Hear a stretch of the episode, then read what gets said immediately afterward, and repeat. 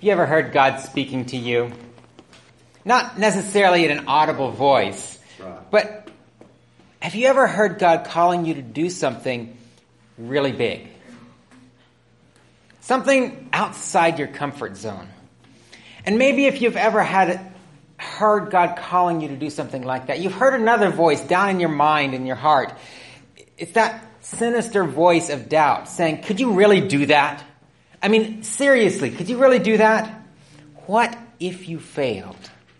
What if you failed in God's cause? The title of my message today is simply, To Fail in God's Cause. It was Tuesday, January 3, 1956. Jim Elliot and four other missionaries landed on a small strip of land in the jungles of Ecuador. For years they had been dreaming and planning of this moment. Their hearts were set on reaching the Auca Indians with the good news of Jesus. Now, the Aucas, if you understand, were a notoriously dangerous tribe. No one had ever reached them before. Some had tried, some had even exchanged gifts, but always the Aucas had attacked them. For three months now, these missionaries had been flying their small plane regularly over the area, dropping small gifts, shouting out greetings, trying every way they could to make contact and to share with these Auca Indians that they were friendly, that they wanted to be friends. Finally, they landed. They built a small hut by the river and waited for the Aucas to find them. Now, they knew the dangers. Their wives had discussed the possibility of becoming widows. Elisabeth Elliot, the wife of Jim Elliot, says they went simply because they knew they belonged to God. Because He was their creator and their redeemer. They had no choice but to willingly obey and serve Him. And that meant obeying His command to take the good news to every nation, even the savage tribe of Aucas. On Friday, January 6, three Aucas, one man and two women, approached the missionaries. They exchanged greetings. The missionaries showed them some simple things rubber bands, yo yos, and balloons. The man even took a ride in the airplane. On Sunday, January 6th, they were due to radio in at 4:30. There was silence on the radio. No message came. So a plane was sent and later a rescue party. Four bodies were recovered. They were all lanced to death. The fifth was not found. It seems that they were ambushed. All five had become martyrs for the sake of Christ. They had not even begun to reach the Aucas for Christ. Jim Elliot and his friends apparently had failed in their mission. They had failed to see the accomplishment of their goal, of God's calling to evangelize the Auca people. You know, Jim Elliot once said, He is no fool who gives what he cannot keep to gain what he cannot lose. Amen. Jim Elliot was willing to sacrifice all for God's cause, and he paid the ultimate price in God's service. He was willing to go, and yes, he was even willing to fail in following God. Amen. Have you ever set out to do something that God asks you to do, only to have the plan totally backfire in your face? I mean, of course, anytime you follow the Lord, we expect to find some kind of, face some kind of opposition. If it were easy, everyone would be doing it, right? That's right. I get that, but I mean, if you ever set out and had things turn off so badly that you look like a total failure, right. have you ever set out to follow God and even things turn off so bad that even your closest friends tell you you're nuts? Think about the patriarch Job. Now, Job was a man of God. He followed God and he truly, he, he'd done nothing wrong. But all of a sudden, it's like the forces of, of hell were against him. And he, he, was, he was inundated. He, first, he loses his family. He loses all of his possessions. Finally, he loses his health. And even his own wife comes and says, Curse God and die. Why are you living like this? He was simply living his life. Amen. And Satan came after him. But don't you suppose that the story would be different for the story of Job, if God had given Job a special mission, like if God had said, Job, now I want you to be a missionary and go halfway around the world, God would have protected him, wouldn't he? Don't you think? That would seem logical to me. I mean, after all, God wouldn't allow those in his service to fail, would he? But you know, it seems that failure, or apparent failure, is all too common in the life of God's servants. Right. Sometimes, for sure, God's servants bring it upon themselves. We, we are all too good at, at uh, messing our own lives up, aren't we? Amen. But sometimes it seems that God's most faithful servants face insurmountable failures. Apparently, not for any cause that we can see. Why is that? And what lessons can we learn from these failures to cope with those times in our own lives that we feel like a failure? I want to look at several ways that we might fail in God's cause and ways that we can understand perhaps a little bit more the reason for these failures. Well, you know, the first way we might fail in God's cause is if we simply refuse to follow God's leading. You're doomed to failure if you don't start, right? Take, for example, the prophet Jonah. I was reading the book of Jonah, and if you want to turn there with me into the, to the book of Jonah. Jonah chapter 1 and verse 2. God sent Jonah a message, Arise, go to Nineveh, that great city, and cry out against it, for their wickedness has come up before me. God sent Jonah on a mission. So he gets up, he leaves his house, and he starts walking. But instead of walking to Nineveh, he walks in the opposite direction. He goes down to the seaport, and he buys a ticket on a ship, going as far from Nineveh as he can possibly go. He gets on the ship, and his, his uh, shipmates ask him, Well, where are you going? I'm running away from my God. Oh, no problem. You, you know, all of the gods in that, in that time, the gods that everyone would serve, they were local gods. We're going a long ways away. This is the furthest you can go on the Mediterranean Sea. You'll be far away from your God. No problem. But soon they did have a problem. They ran into a storm like none had ever seen before. And everyone on the ship began calling out to their God. And they looked for Jonah and they couldn't find Jonah. Finally, they found him and they said, Jonah, you've got to pray to your God. And Jonah starts praying. the storm doesn't get any better. So finally, they cast lots and they say, Who's responsible for this? And the lot falls on Jonah. And they say, Jonah, where are you going? What God do you serve anyway? I serve the creator God, the God that created the land and the sea. What? You didn't tell us that. You're running away from God and you're running away from the God who created the sea. No wonder there's a storm. What are we going to do to you? Throw me overboard. So they threw him overboard. And the sea became calm. You know, everyone in that ship was converted. Just like that. Everyone in that ship. And you see, as you see Jonah in the end of chapter 1, you see Jonah sinking down beneath the waves. And you see all the men on that ship kneeling down in prayer and worship to the true God who created the land and the sea. And you see Jonah being swallowed by a big fish. And in Jonah chapter 2 and verse 1, he says, I cried out to the Lord because of my affliction, and he answered me. Out of the belly of Sheol I cried, and you heard my voice. Yes, Jonah's first mission ended in failure and a rather miserable submarine ride back to his starting point. you know, we can fail if we refuse to follow God's leading. That's right. But I believe another reason that we so often fail in God's cause is because we fail to believe Him. We lack faith. And so we try to do it on our own, or we just don't do it at all. We find in this story, this story in the Gospel of Matthew, it was just after the uh, transfiguration of Christ, up on the mountain with three of the disciples there. Christ is transfigured. He speaks with Moses and Elijah, incredible experience. And they come down from the mountain and they find the nine uh, remaining disciples down there. And you could see by the long looks on their faces that they were in trouble. Here's a father with his demon possessed son.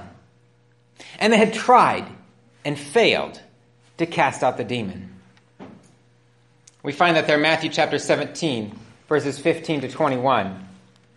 Matthew chapter 17 and verse 15.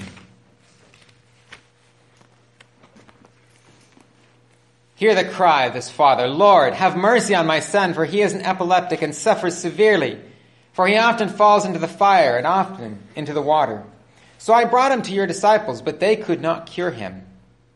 Listen to Jesus' response. Then Jesus answered and said, O faithless and perverse generation, how long shall I be with you? How long shall I bear with you?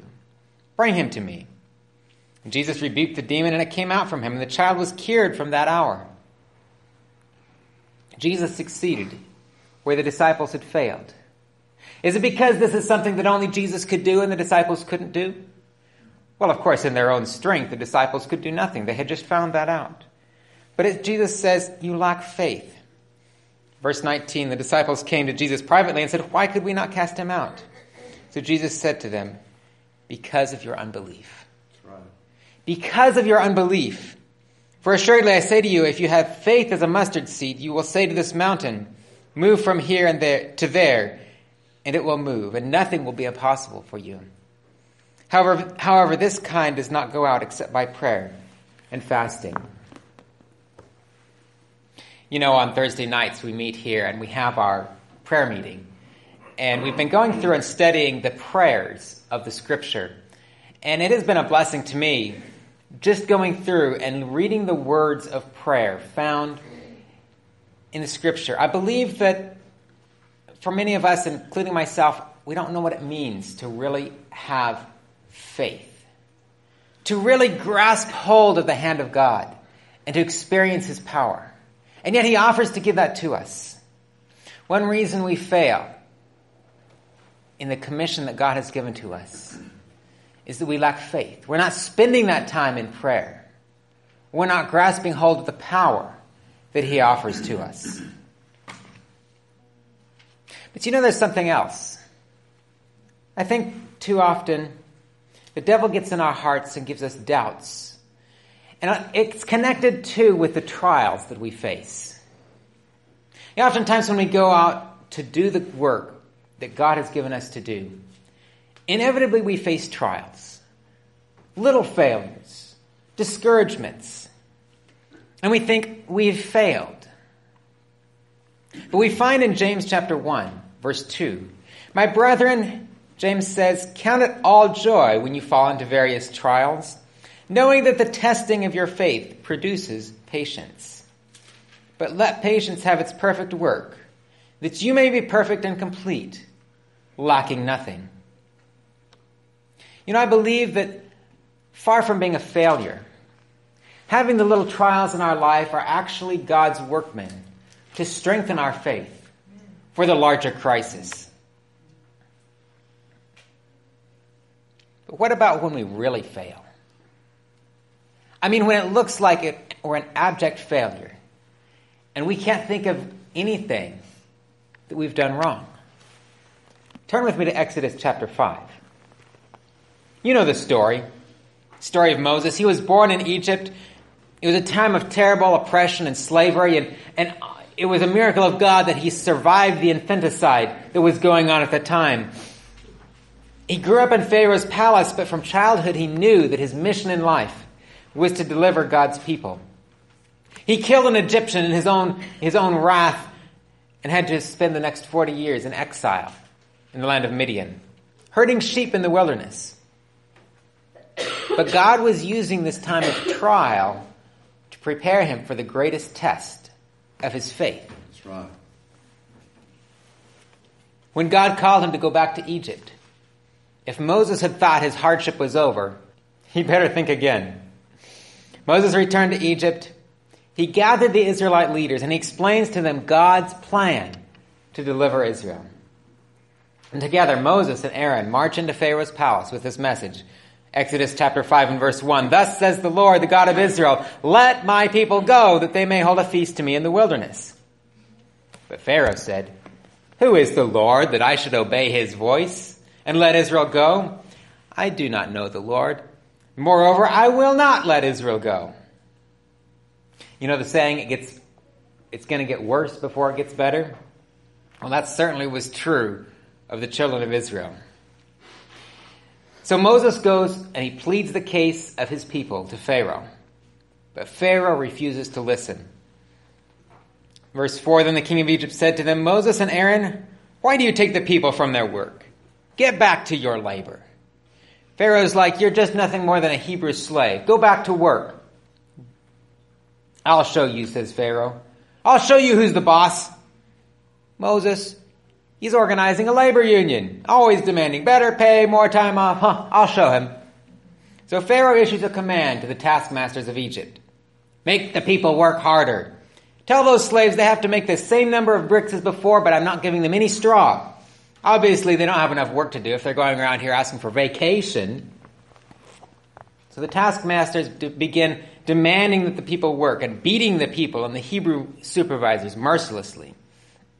So the Hebrew officers send a delegation to Pharaoh. Why are you doing this? This is unreasonable. But Pharaoh retorts, and look at verse 17. You are idle. You are idle. Therefore you say, let us go and sacrifice to the Lord. So this, this delegation of officers, these are the leaders of the people of Israel. They're coming out of Pharaoh's palace, and who should they meet but Moses? Imagine yourself being in Moses' place for a minute. He's followed God's command. He's done everything that God has asked him to do. He's gone and spoken with Pharaoh. Now, the Israelites are hardly trusting him at, to begin with, but they're like, okay, well, you know, this is okay. But now, he's made a mess for everybody in Israel. Look at this, the, the words of the officers, these hot words, as they come out of Pharaoh's palace. The officers said to them, Let the Lord look on you and judge, because you have made us abhorrent in the sight of Pharaoh and in the sight of his servants, to put a sword in their hand to kill us. Look at what you've done, Moses. You've made our life twice as hard as it was before. You, you, you said you were going to deliver us, and you've done nothing. You've made us work twice as hard. In verse 22, then Moses turned to the Lord and said, O Lord, why have you done evil to this people? Why did you ever send me? For since I came to Pharaoh to speak in your name, he has done evil to this people, and you have not delivered your people at all. Moses had no response to the foreman. He'd already told them everything that God had told him. He had been moving forward in faith, doing exactly as God has instructed him. And apparently, he has failed miserably. I want to ask you, why had Moses failed in God's cause? You know, some people fail because they refuse to follow God's leading, but this wasn't the case for Moses. Some people fail because they lack faith, but this wasn't the case for Moses. He's been acting in faith all along. No, in fact, Moses hadn't failed, although to all appearances he had. You know, I believe this brings me to the third point that I want to make. And that is sometimes we face apparent failure in God's cause. Not because God has failed, not even because we necessarily we have failed, but because we don't fully understand God's purpose. In hindsight, we know that God was working through Moses to bring Israel to deliverance. God was working through Moses to strengthen Israel's faith. God would go on to work mightily to deliver Israel, to build their faith, and to royally defeat Pharaoh and all of his armies. But they would not see it yet. Moses could not see the end from the beginning. He knew God had promised to deliver Israel. But here he's crying out to God God, why have you done this? Why have you allowed us to fail so soon? But God was not finished yet. And what about Jonah? Jonah had blown it. He had failed, and it was his own fault. He gets spit up on a beach in the middle of nowhere, covered in seaweed and slime. His skin's probably bleached white from being in the stomach of this whale. And he hears a message from the Lord Go and preach to Nineveh. So he gets up, washes himself off, puts on a change of clothes, and marches to Nineveh. He gets to Nineveh, and Nineveh is, a, is a, a city three days journey across. He walks into Nineveh and starts proclaiming, 40 days, Nineveh is going to be destroyed. He walks another day's journey in. 40 days, Nineveh is going to be destroyed. 39 days, 38 days, Nineveh is going to be destroyed. This is the message God told me to give. And his utter, to his utter surprise and amazement, the people listen. The merchants, the shopkeepers, the peasants, the king on his throne, they listen. The king comes down from his throne and sits in sackcloth and ashes. Everyone in the city repents. Jonah gets down 10 days, 5 days, 2 days. He's making his way out of the city. God's going to destroy the city. He walks up to a hill, builds a little booth, and he starts to pout. He says, God, I knew you would do this to me. Now I'm another failure because I'm a false prophet. I pre- predicted for 40 days that Nineveh would be destroyed. And you're not going to destroy them now. I know it because they repented. And now I'm a false prophet. Jonah had become yet another failure in God's cause. Never mind the fact that two times in a row now, he's preached an evangelistic series and everyone was converted. I'd say it's a pretty successful evangelistic series if you have a 100% baptism rate, right? That's pretty successful. But in Jonah's mind, he's an absolute failure. Because he didn't understand God's purpose. God's purpose was never about making Jonah a great prophet. You know, God's purpose was to save people. And through Jonah, he saved a whole ship full of people. Never mind that it was Jonah's running away that caused it. And through Jonah, God saved the city of Nineveh. Amen. But you know, I don't think that the story of Jonah is so much about the ship or about the people of Nineveh as it is about God trying to get through to Jonah's heart. Amen. And at the end of the story, you see God and Jonah having a conversation about a little vine. And I like to think that finally, at the end of the story, it's not said, but I like to think that finally, God got through to Jonah's heart. Amen. Through that little vine that grew up and withered. Jonah was a failure in God's cause because he didn't understand God's purpose for him. You know, I think this was the case for so many Bible characters. I think of John the Baptist. John, the one whom Jesus said was the greatest of all the prophets, the one who proclaimed the coming of the Messiah, the one who baptized Jesus himself. His life ended in failure. Or so he thought. In fact, he came very, very close to losing his faith as he sat there languishing in prison. And he sent his disciples to say, Jesus, are you the Christ or should we look for another? Because although he proclaimed God's message, he really didn't understand the nature of Jesus' mission. You know, I believe this was the case for Job. Job had no idea why he, all these trials were falling upon him. He couldn't see behind that curtain.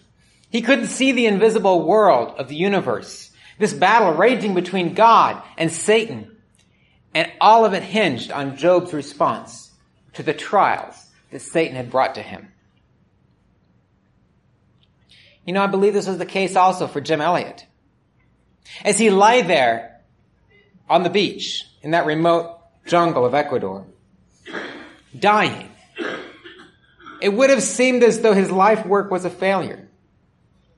He would not know that after his death, his beloved wife Elisabeth and their young daughter would come to live among the tribe of wild natives that had killed him. He would not know that through their work this savage tribe would come to know the gospel of Jesus.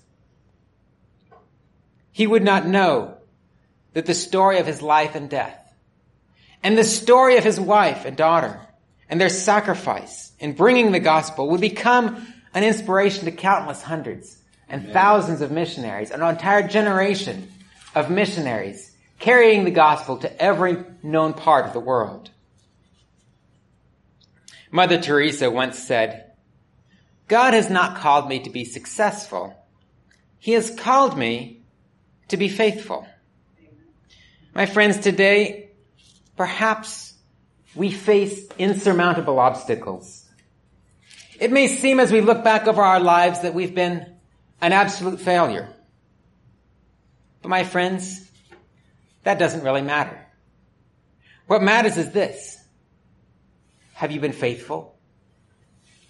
As you look back over your experience, can you say, I've followed God in faith where God has led me to go?